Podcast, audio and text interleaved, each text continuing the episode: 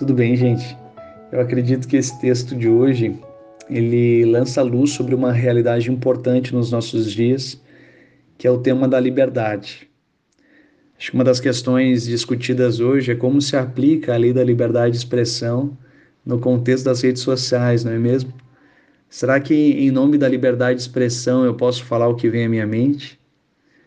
O texto bíblico de hoje, de 1 Coríntios 10, ele pode nos ajudar a responder isso. Né? A palavra de Deus diz: tudo é permitido, mas nem tudo convém.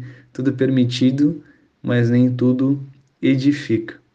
A minha filha, esses dias, ela, a minha esposa tinha feito um prato muito gostoso, uma carne bem temperada, e quando nós abrimos a tampa da panela, a nossa filha de imediato, porque o cheiro era forte, né? O cheiro era intenso por causa do tempero, ela disse em alta voz: "Que nojo", né? E aí eu olhei para minha filha e disse: Filha, ah, você precisa aprender que nem tudo que você pensa você pode falar. Pensar não tem como evitar, mas você não fala, porque aquilo que às vezes você pode falar pode machucar outras pessoas. Por exemplo, quem fez com amor e dedicação essa comida. Então eu tenho liberdade para pensar o que quero, mas não tenho liberdade para falar o que quero. Que princípios nós aprendemos nesse texto de hoje? Primeiro princípio, preciso buscar o bem do outro. A palavra do Senhor diz: ninguém deve buscar o seu próprio bem, mas sim o dos outros. Eu preciso pensar em como a outra pessoa irá receber o que eu estou prestes a dizer. Caso você fale pensando em ferir o outro, saiba que está em pecado e precisa se arrepender. Segundo princípio que a gente aprende nesse texto, a respeito da liberdade cristã, é que a minha referência é o mais fraco e não o mais forte, não a mim mesmo. Eu preciso pensar antes de falar. O que eu vou dizer será de crescimento para a pessoa?